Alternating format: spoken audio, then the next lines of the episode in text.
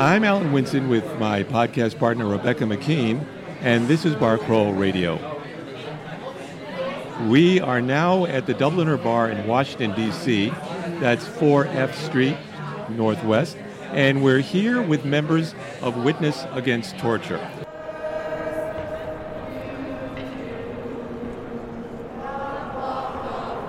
Witness Against Torture, or WAT, is an extended community of citizens who come together in Washington each January to fast and demonstrate to end the horrors of the imprisonment of 40 Muslim men in the U.S. prison in Guantanamo. Guantanamo prison was opened 18 years ago. All the prisoners who are there now have been there for more than a decade, most without charge, and they cannot even be charged because evidence against them was gotten through torture, which of course is illegal. As part of today's BCR episode, we will have a conversation with four activists who have dedicated their lives and energy to peace and justice in a clearly unjust country. These wonderful, amazing people have been protesting in our nation's capital all week, and this evening they broke a week long fast.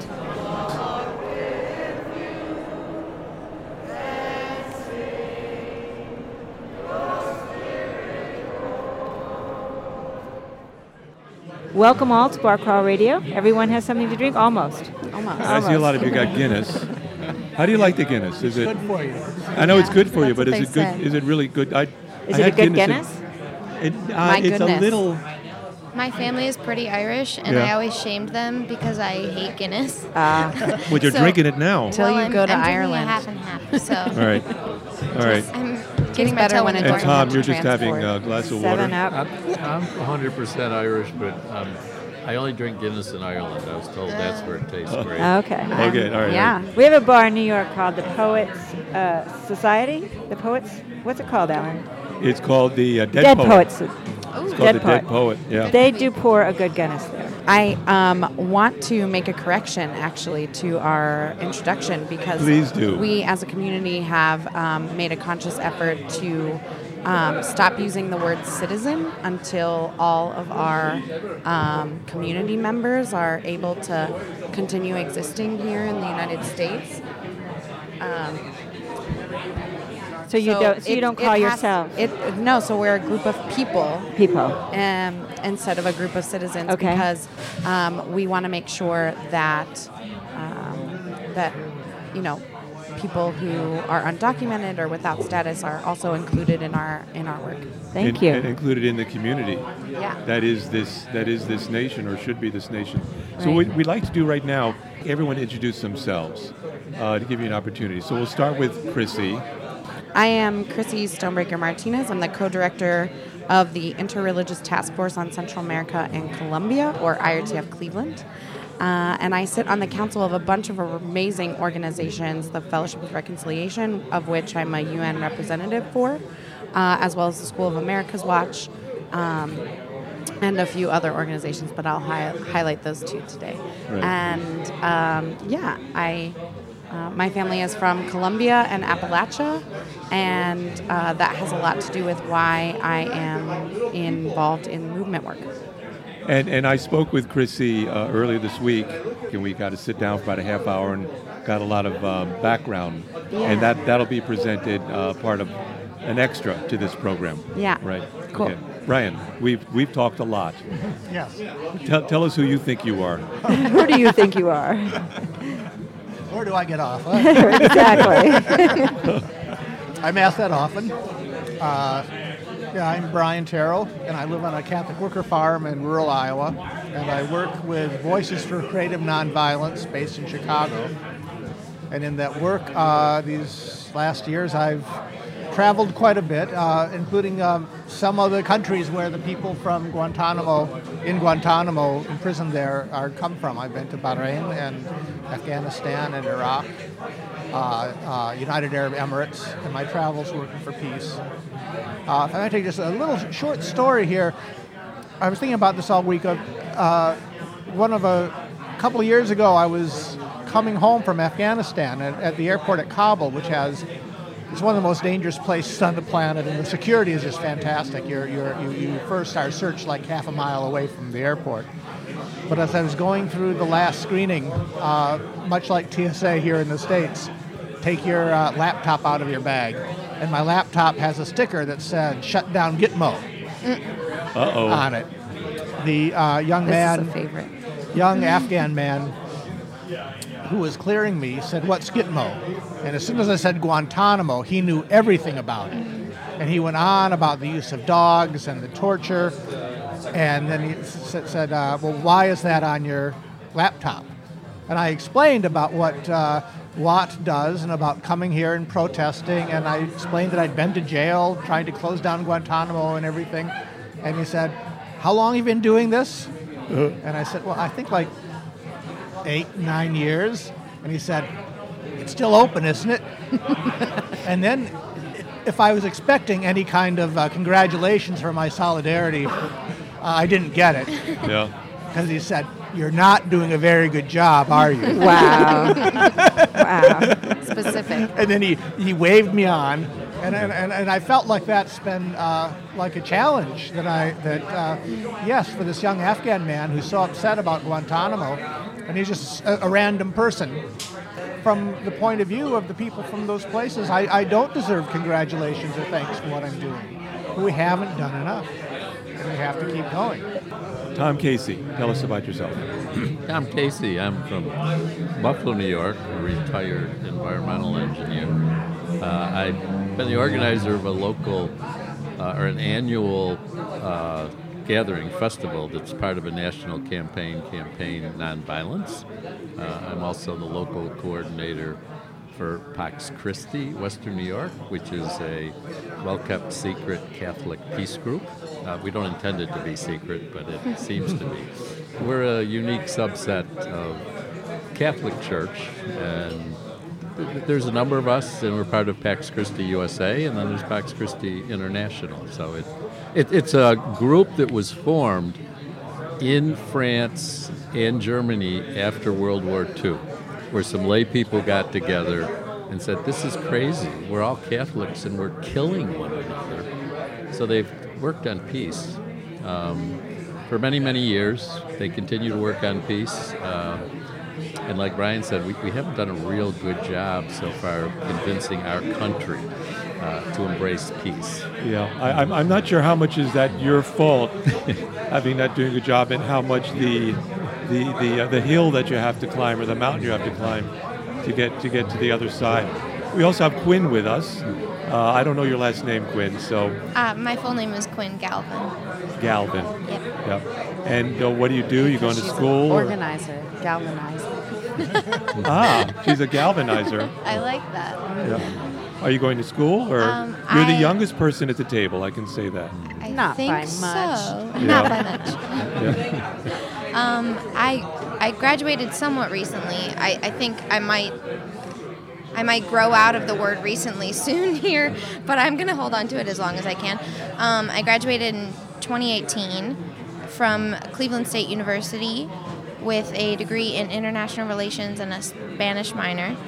Um, and as far as my history with activism, I feel like I have been working within the system for about as long as I can remember, and I, I think that I really stepped into the role of an activist not even when I started working with IRTF, but rather this past week when I when I really realized that like if I have an arrest on my permanent record, I- don't want to work for somewhere that minds that anyway. If I, as a very, very white woman in the United States of America, can enter the carceral system on behalf of folks who either can't or don't feel comfortable or safe doing so, then I will. And I am. The people here at this table seek to be arrested. Yeah. Uh, they Some want to be not all, known. yeah. No, no. No, not all. not all. Some of you do. Oh, they, they always arrest the wrong people. No, we, we, we, we, we go to point out crimes. We don't go to commit crimes. I really don't even think civil disobedience uh, defines what we do because we are not breaking the law. Uh, in fact, uh, even though many of us might identify as anarchists ourselves, uh, when it comes down to it, when we go to court and, and, and, and go on the street, is the highest respect for law and concern for law is on the, on the part of us activists. And we see over and over again people who call themselves law enforcement flouting the law, and especially judges who are sworn to, to, uh, to adjudicate uh, uh, according to the law and without prejudice. We see, see the most contempt for the law by the people in the highest courts. This part of the WAT program is the risk of arrest. Oh, yes. Um, and the decision was made early in this week to not risk arrest. And yet, For our own cause. right, I mean, there was a lot of reasons why. Right. Right. And I but mean- there was a specificity between our own cause and um, Fire Drill Fridays. doing an action in solidarity with uh, other movement folks. Right, and I think as you pointed out that that Brian, uh, Chrissy, you weren't arrested, right? I was not. Right, Brian was. I was, was supporting. but many of the Quinn people was. here were. Yeah, Quinn was arrested, I was. and in fact hugged by Jane Fonda. I was hugged by Jane Fonda, Yeah. and today I turned in my fine right next to Martin Sheen, Right. President Sheen. President Sheen. What was his And they did that for the last Fire uh, Drill Fridays, which is uh, being run by Jane Fonda. I think it Uh, might be appropriate for Quinn to describe the banner she made for Fire Drill Fridays Absolutely. and the unique connection between war and environmental destruction. I'm I'm glad that I, I totally will, but I also want to say that I'm glad that um, the community had that brainstorming sesh because I don't think I would have come up with it on my. Own I can pretty confidently say that I wouldn't have come up with it on my own. Um, and Chrissy pointed out earlier today that it was it was a group effort and it did take a village to make the it, make the connection that we did and will continue to make. But um, the banner read, "U.S. racist resource wars are killing the planet," um, which with a burning planet. with um, the Earth, and it, you know, it didn't turn out with quite the colors that It I wanted to. great. But the fire looked great. Um, with the planet on fire, uh, and it was really well received. It's really important to make the connection that the U.S. military is the world's largest pol- polluter by far. Right. They have the worst carbon footprint. Worst carbon footprint of any organization. More than 140 person. countries together. I heard. Yeah, it's Uh, ridiculous. Chrissy, I and, thought that was mostly cows farting. and It might have been me. these racist these racist resource wars are about oil, right? Yeah. They're about non-renewable resources, and so So the, the responsibility is layered. But I think a I, thousand I. I think I, I need to point out that the actual creation of the sign or anything that's done at WAT is a, is a communal effort. You may have come up with the idea, or That's what you may said. have been letting it. Yeah, but it's it's everything is done communally, which is what I love about It's a Witness great Against Torture. community. Yeah. yeah. So let's start with an easy question. All of you have been arrested for your actions for peace. As such, you have uh, physically experienced what this country is about, as it, at its core. Not the idea of America, not America as some great dream, but America in practice, as it is experienced and lived. So, who are we as a nation at our core? Um, I would say first, real, just really quick, uh, before Brian probably starts that the answer to that question. I'm going to put you on the spot because I think Brian has a great knowledge and history and wisdom um, because of his work uh, for decades around around the region and the issues. But um, you may have heard Quinn just a moment ago. We recognize that all people in this hemisphere are American, so we make it a clear point to say that um, that U.S. America, right? As Alan Alan was joking earlier, Usians, right? Well, that's me and Chris Brandt. yeah, because Americans also are Mexicans and they're and they're central and, Central and And they're middle and Canadians mezzo and, south and Right. yeah. So we're really Usians. We and are. that seems so appropriate because we are using the world, but you know, Yeah. Right. So who are we as users and as polluters and, and abusers. and as torturers? All right, she's looking at you, Brian. Well, yeah, Buffy Sainte-Marie lyric, the genocide of this country's birth. Um, even the term American, you know, the term, where does that come from? Amerigo Vespucci. Yeah. Uh, that, that's a, um, a colonial term. The racism in this country and its um, you know, so-called law enforcement. Again, I, I, I choke over that word because uh, uh, you know because I don't see it. A couple years ago, when I was arrested at an action here, we had that WAT had at the White House. We had people, 40 people in jumpsuits. Uh, the, the orange jumpsuits, kind of our symbol, which which in the original prisoners brought to Guantanamo were wearing orange jumpsuits with the black hoods over their faces. And we, we, we use that uh, we use that symbol, that costume. Anyway, we had uh, 40 people for the 40 people who were are still there, and then five of them who've been cleared for release but have not been allowed to go. Uh, stepped into uh, Pennsylvania Avenue in front of the White House, and over the years, that that piece of property, the, the place where veterans got their rights, the place where women protesting got their their um, the right to vote, the place where uh, in the 19, early 1970s uh, Richard Nixon begged uh, John Mitchell, the, the Attorney General, find some way to shut up these protesters outside my house. And even John Mitchell, the fascist, said, you know, I'm sorry, Mr. President, we have a constitution, we can't stop them. Well, they, they've, they've stopped it now, and it's a very, very controlled uh, assault on free speech uh, because, because that is such an, an effective place for people to protest. Anyway, five of us representing those five people stepped into the street and were arrested. And because of some arrests that I had in um, some activities I've had in the Las Vegas area, where Creech Air Force Base, where the drones, the, the, the Center for Drone Warfare, there was a judge in uh, Las Vegas who just had it out for me, who, who issued a warrant for my arrest. Wow. Totally bogus. It was not based on any charges.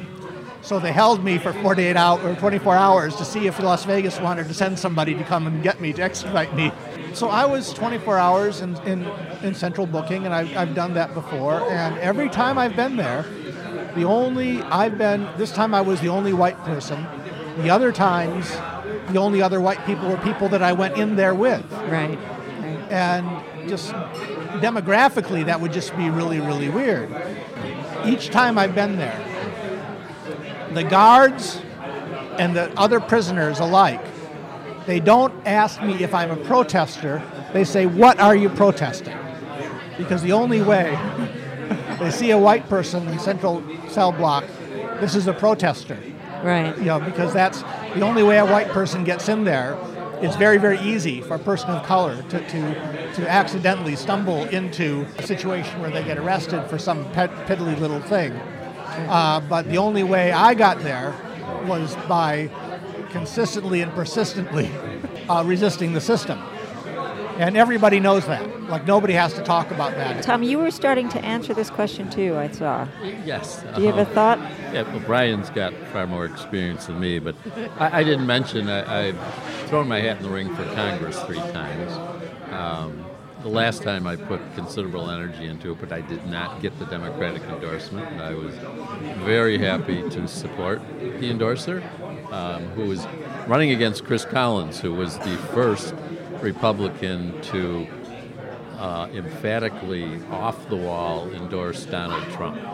Uh, he's now awaiting sentencing for illegal trading. Wow. So, but America, in my thought, and the way I was raised, my father was a World War II veteran. He told me a lot about how fortunate we were. Um, and one of my biggest influence then has been the Veterans for Peace. And they've changed from peace abroad to peace abroad, peace at home. And what they've spelled out is, is we've got a lot of problems both places.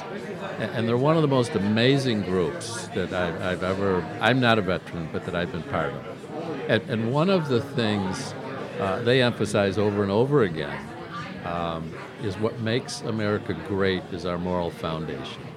Uh, and they admit the men who founded our country, and they're all men to begin with, there's a problem, um, were imperfect. But they definitely moved the needle towards more freedom, more liberty, and they set a foundation uh, that we could build on, and we're going backwards. Right. That's where I see our country. Right. Really at the point of And when you say Em- ba- empi- backwards towards what? What what is the backwards move?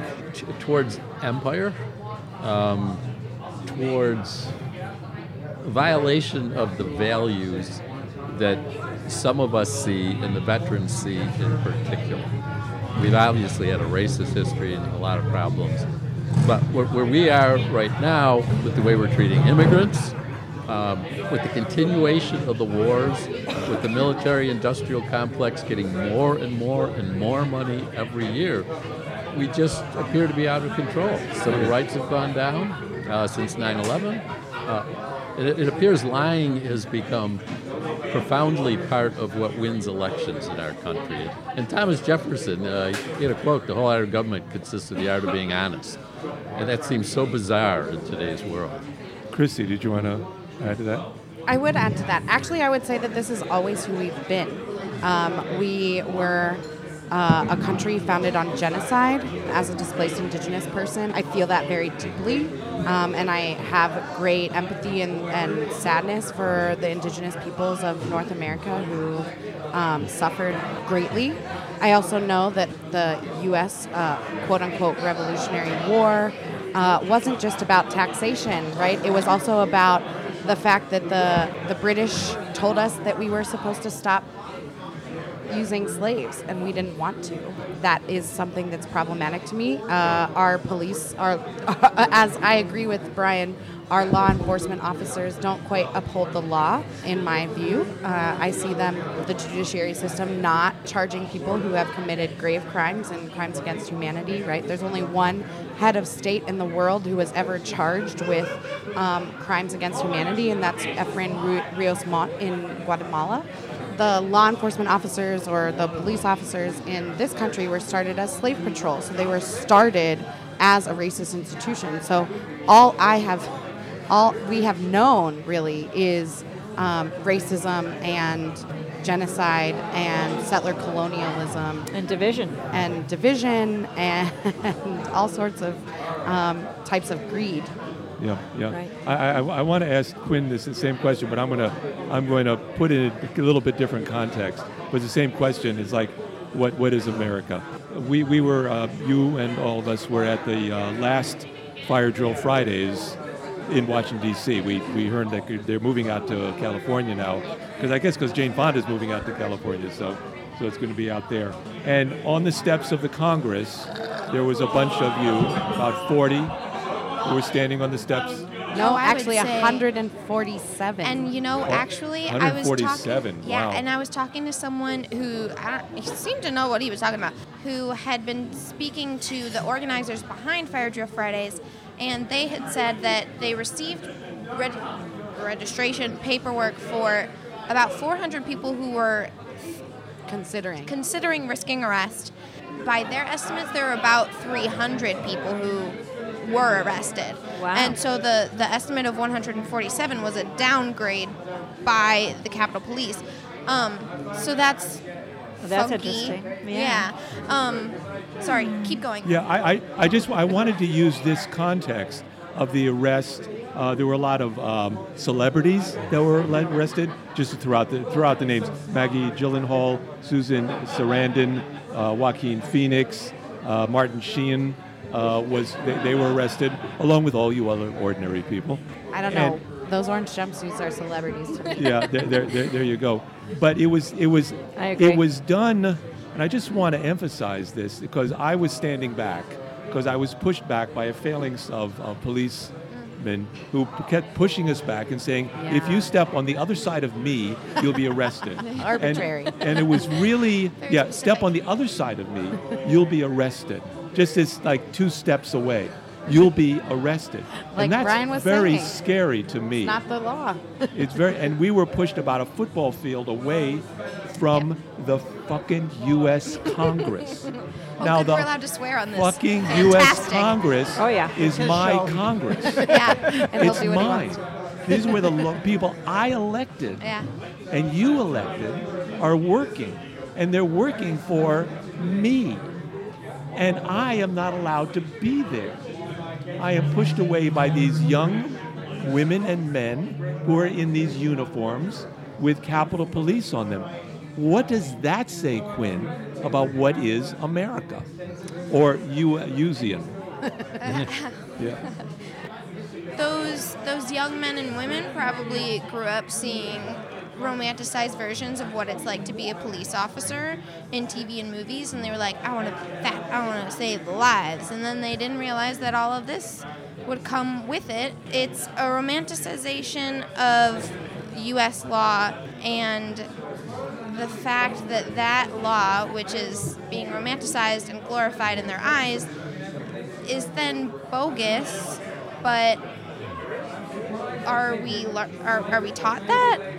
No, and are they getting internships straight after they graduate at cool, rad, progressive organizations like IRTF? No. It's also an indoctrination, like you were saying. Yeah. Um, Tom, Tom, you were you were talking about like what your father told you about about the war, right? And, and and when we have these old old stories of and of people who didn't have a choice or people who um, had a choice and had good intentions, right? That that we're told, you know, this is this is why we're doing it. It's to help people, right? We're protecting, we're serving, etc. It's it's not just romanticization. It's like it's like gaslighting. It's Yeah. we're all just indoctrinated into the same narrative, the same soundbite that we hear um, all through, you know, grade school, all through childhood, etc. That's true, and I I think even on top of that, there's the so if there's the indoctrination to just love up on how our uh, law enforcement works, there's also the indoctrination to really make human connection and human fight seem silly.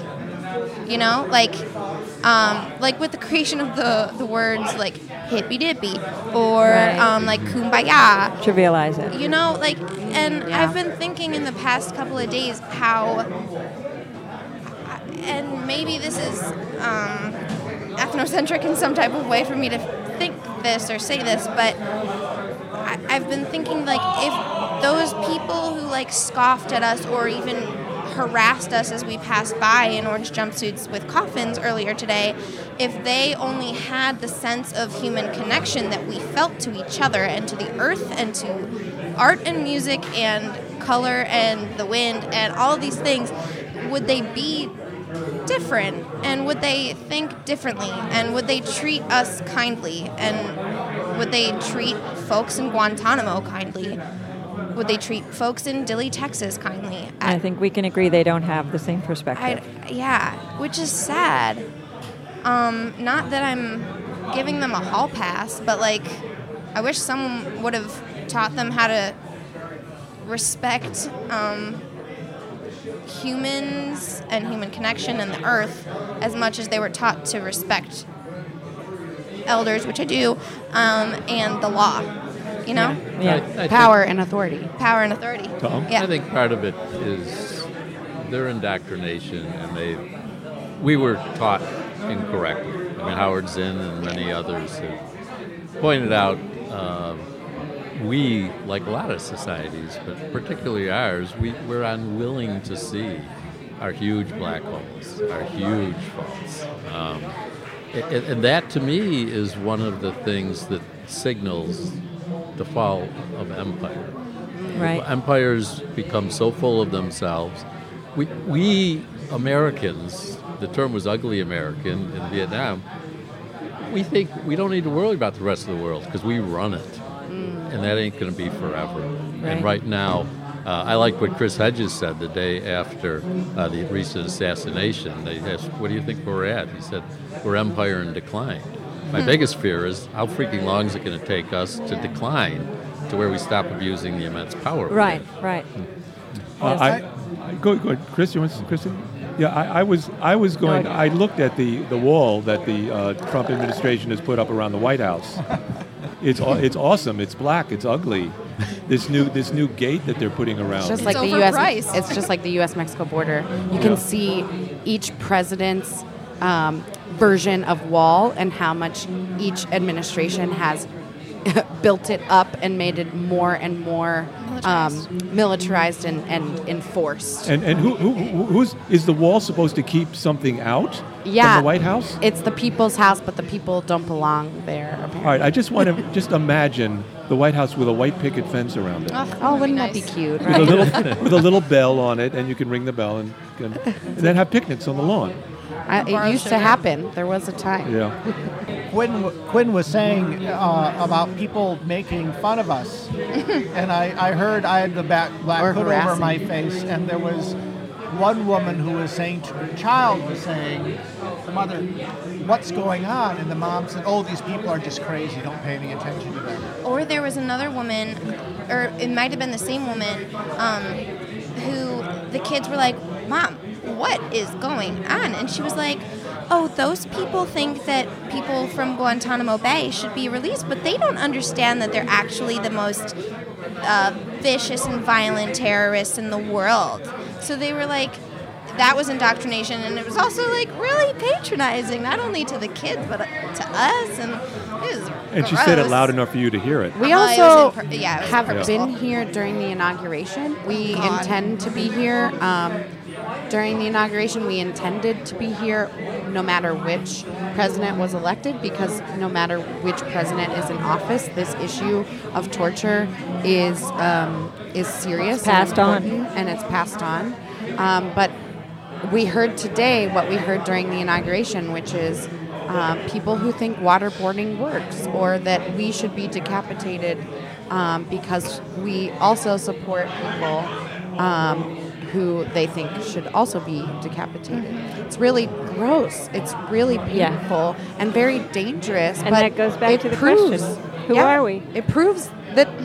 I mean, there's proof that that waterboarding doesn't work, that torture doesn't work, right? There's lots and lots and lots of studies and research done about this issue. But I often, when I hear people say these are the worst of the worst and these are dangerous people, I sometimes I've said to those folks, well, then you need to call the FBI because you have information. you have inside information that has eluded the CIA, military intelligence. I don't know where you You're learned so about clever. this, but you Yeah. don't. You have information that, that Freaking because, love Brian's because the, uh, the, the, uh, the Department of Defense says they have looked and they have not found anything on all but like seven of the 40 people. Yep. Okay, you busted their balloon, and what do they do when you say well, that to them? Uh, of course, they realize at that point that I am crazy Ah, and irresponsible. you just pr- right. you've proven their uh, But, but hypothesis. see, I think we're, we're, we're, we're at a point with, with the um, with the decay of our of our civilization, and I, I've been quoting uh, Greta Thunberg quite a bit these last days. Uh, one thing she was asked when she was in the United States here a couple months ago, "Are you an optimist or a pessimist?" And she said, "I am a realist." And that is Refreshing. is refreshing is because we are we are the realists because we cannot realistically go on the way that we're going. The war on terror is going to kill all of us. Climate change is going to kill all of us. It is those of us who are calling for change. We are not the hippy dippy kumbaya singers that, that, that Quinn is talking about. We are the ones, not Donald Rumsfeld and not uh, Donald Trump and, and not uh, uh, not John Kerry or Hillary Clinton. We are the ones who are taking a hard, cold, realistic look and refusing alibis and refusing euphemisms and just seeing the world as it is and seeing the cold, hard reality and saying these are the changes that have to be made for the continued existence of humanity on this planet. Yeah, but you're crazy. Well, well, well, of course, yeah, yeah. In a in a in a in an insane world. But. Greta is not. Yeah. Greta is brilliant, and people have um, uh, flocked and followed her, and she has uh, righteously redirected a lot of attention to indigenous um, activists and uh, environmental defenders and water protectors to uplift the work that they've been doing for decades. You are listening to Bar Crawl Radio, a podcast in which interesting people have a conversation at a bar. Today we are at the Dubliner Bar in Washington, D.C., talking with members of Witness Against Torture, working to end the incarceration of Muslims in Guantanamo. And we will be right back. This January marks the 18th year since the opening of the prison at Guantanamo. 40 Muslim men remain in prison held there, all of whom have been in U.S. custody for more than a decade.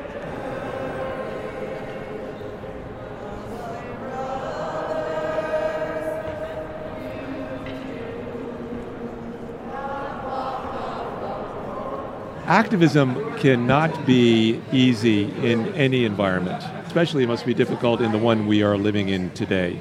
For instance, Brian, beginning uh, July 2019, you trespassed on a German military airbase, protesting U.S. nuclear weapons in Germany. In October of the same year, you spoke on a panel at the World Beyond Wars Global Conference in Limerick, Ireland. Uh, and this is a mere tip of the spear um, of what you do. It's, I mean, it's hardly anything. Frank, who was supposed to be here, peace poet, uh, said at today's morning circle, he spoke of facing burnout, and he confessed to his own depression that, that he's had. All the people at this table have consistently presenting and putting yourselves up against U.S. officialdom and being arrested. Can we talk about the sort of effort it takes, the physical effort, the spiritual effort, the the um, the wearing down that must happen and doing and continuing to do this work? What kind of toll does it take on you? And what do you do to keep going? I think the number one thing that helps most people in this situation is community. Um, you do start with some individual, um, just anger it, it's built into us. Um, some of us seem to see more of it, as Quinn said, than others do. Uh, but then this Witness Against Torture is just a unique group, and it's other communities. Uh, when you stand together, um, you, you actually you are very sad about why you're there, but it's joyous to be together. I, and I've heard this before from other Witness Against Torture activists Yeah. that there is a deep, deep sadness, but there's a deep, deep joy at the same time. And it sounds anathema, but they seem to kind of mix together. Yeah. Yeah, Chrissy. Well, you know, actually, I don't. Um, unlike Brian, who I deeply respect uh, and love, have great love for, I don't um, choose um, arrestable action as my primary um, tactic. Um, as a person of color, I don't uh, find it useful for more people of color to be in prison and uh, to be spending my um, money to on legal fees. However, I know that there are times when that is necessary and that um, there are certain moments as well because of the arbitrary nature of how we are treated by um, officials and officers that I could be arrested at any time for most of my actions that are, you know, protesting injustice. Um, I still experience burnout because there's still a cost to speaking truth to power, to truth telling. And uh, it's important for me to focus on joy and to focus on community, as Thomas said. Um, uh, Adrienne Maree Brown talks a lot about creating joy and following the energy of uh, the people that are in a current space at a current time because there's only work that and conversations and organizing that we can do um, with these people in this moment. This moment will never happen again, and so we need to follow the energy of what people have, and if that means taking a break or taking care of your family or um, having great mental health um, and physical health practices that help us get through Therapy. each moment, therapy, etc. You know, I um, I also really love massage, and I know a, a massage, um, an activist healer who offers massage to activists in my community um, at a discounted rate, and particularly to, at a discounted rate to people of color and low income people. Nice. Because she knows how much, and she's actually a member of this community. She's been here before Molly Nigan. Um, she knows how uh, helpful it is to make sure that we all keep going, right? Um, but but we laugh so we don't cry. And we um, commune with each other over beer, over bread, over whatever, um, because we know that over arepas, which are my um, ethnic bread of choice, uh, because my family's from Colombia. Uh, but it's important for us to share in the joy and sustenance of life. And so um, that is really what gives me hope. And, and my indigenous family in Colombia say that hope is my duty.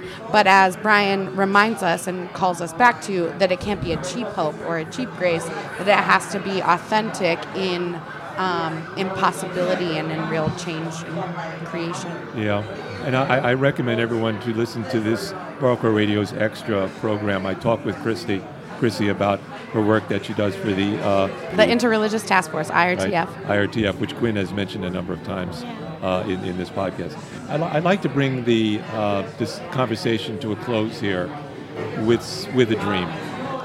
I, I know that, um, and I, I'm referring again back to Frank, who is one of the peace poets. I'm sorry he couldn't make it because he was just wiped out after this week.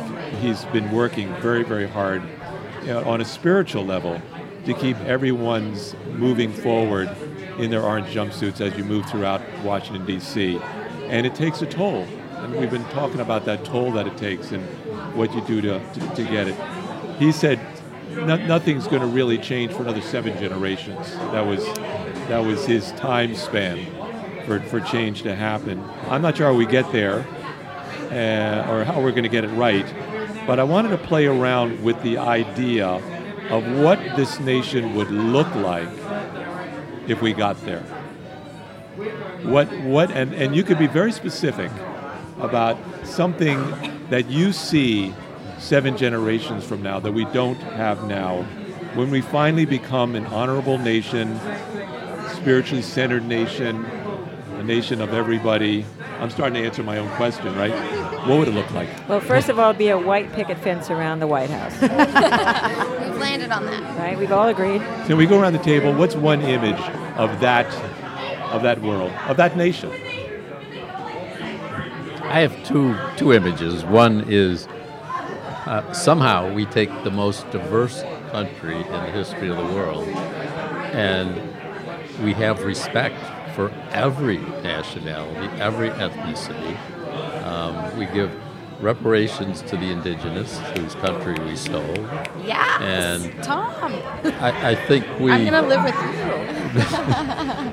I and and the other big thing I would see right now is we clearly move away from ruthless capitalism and, and we develop economies like we see in some of the Western European countries, where there's a real safety net. To, to see other human beings not as failures, but as people who need help, which we all need sometimes. Those two things. I want to hear Brian, Chrissy, and then Quinn, who's our youngest member last. So Brian, what, what's one image? Well, the United States simply won't exist. Ah, And, and it There's a can't keep possibility. existing. I, I disagree with people. I, I, th- I think a lot of my, my liberal friends are almost uh, echoing Trump about make America great again, make America a country that respects and you know, rights and that supports the. No, no, it, it, it, United States was uh, a mistake to begin with. The nation state is a mistake. It's something, it's a very, very recent construct and it's something that has been imposed. Uh, there were no nation states in the Middle East until after World War One, and this is something imposed by all these lines. Um, were drawn by people who uh, lived in Paris and London. Uh, the the border between Afghanistan and Pakistan is called the Durand Line.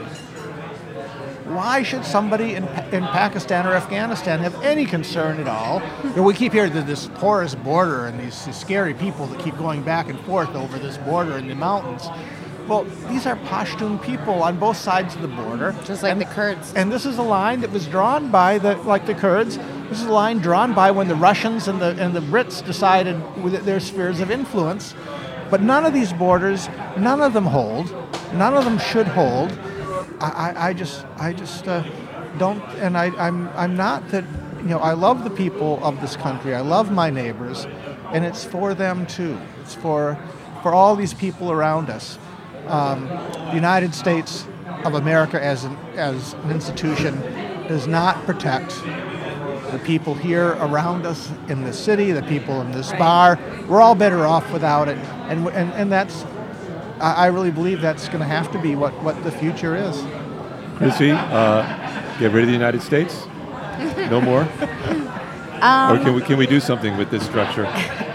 Well, it can't look like what it does. I just, I, I'll just say that. I appreciate that both of my uh, compas have just uh, called attention to reparations, but um, one that hasn't been said yet is reparations for Afro-descendant peoples. Um, the Fellowship of Reconciliation has a reparations and spirituality campaign that has done a lot of work that has grown out of the Ferg- Ferguson uprising and the Black Lives Matter movement um, to really teach people that that international sanctuary and reparations are not just one-time actions, but they're, um, as we started this conversation, they're based in relationship and community, and they are that it's a lens and a mindset and an oper- and a way of operating and um, a, a way of seeing actions and um, dismantling power imbalances. So, uh, reparations is a great start, um, but to repair, to seek reconciliation, we have to to do to be on the path to to repair first. Um, and I would say. Uh, also, that the UN Declaration of Human Rights is a beautiful, beautiful document signed in 1948. Um, 30 basic articles that no country, no nation state in the world has ever achieved. The right to a nationality and the freedom to change it, the right to rest and to leisure, the right to seek asylum. These are basic human rights that have never been realized in any country ever, for all 30 of them to be realized for any one person. So, yeah, um, I think it's about individual sovereignty. I think it's about um, true collective liberation more broadly. And so that looks like um, resources instead of instead of incarceration. That and instead of stop and frisk, instead of um, the mass incarceration system. Excuse me. That um, that also looks like healthcare for all. That looks like education for all, um, and that looks like a revolution. And I think that we have an opportunity to bring that revolution about if we're willing to, to really And Sound- open Sound a little bit like Bernie. yeah, maybe. and open borders. Absolutely. Absolutely. People deserve free movement. Yeah. Quinn, you have the last word. no pressure. Um, I think that studying international relations and comparative politics in my undergrad, we talked a lot about like what is the right form of governing for the the vast amount of people that we have on this planet and the vast amount of dialects and languages and ethnicities and national groups and and not just national groups as in the way that we think of it now, but nations like nations indigenous to land, all that jazz. I think that the the fun part of this is that there is no right answer. We just know that this isn't working, um, and so input from all people sounds like a good idea. Recognizing all people and the humanity of all people sounds like a good idea. And allowing for the human needs of all people to be met so that we don't. I also studied peace and conflict resolutions with a dope, dope professor named Emily Weglian, who I love. Shout out. And she taught me a lot about what it means to not have your human needs met. And when that happens, you go to different extents to reach the place that you need to be in order to live. Yeah. Um, and I should I should also rephrase that to say not just not in order to live because I would say most people in this system are not able to fully live. Um, in order to survive would be more would be would feel more right to me. In order to feel like you as a human are being supported by the the nation that you call your peoples, you need to not go into debt if you get your tonsils out. You need to not um, go homeless. you need a college degree because now it's become ever clear that in order to get a job here, you need at least a master's degree. Um, it's you'll hear me say it time and time again, but it's bonkers. Um, you need to not go homeless after spending one paycheck on a car, like fixing your car. Um, and it's been shown that that is oftentimes the case. People are one paycheck away from homelessness. Often, if they don't have the safety net of having a cool family like I do. Um, honesty hour, I'm broke, but my parents are amazing and they allow me to stay at their home. Not everybody has that because of many different reasons.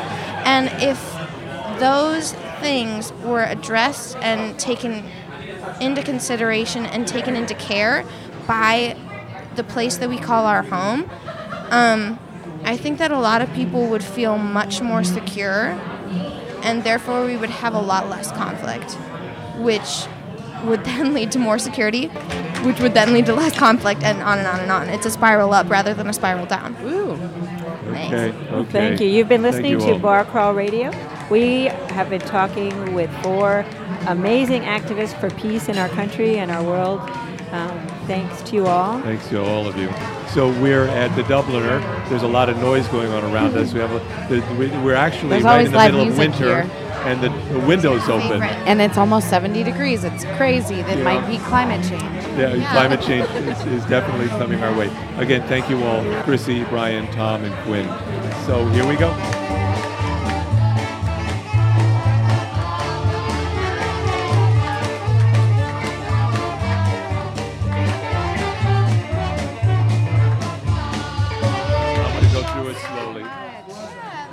Thank you. cool. Thank you. You all were great. And thanks for stepping in.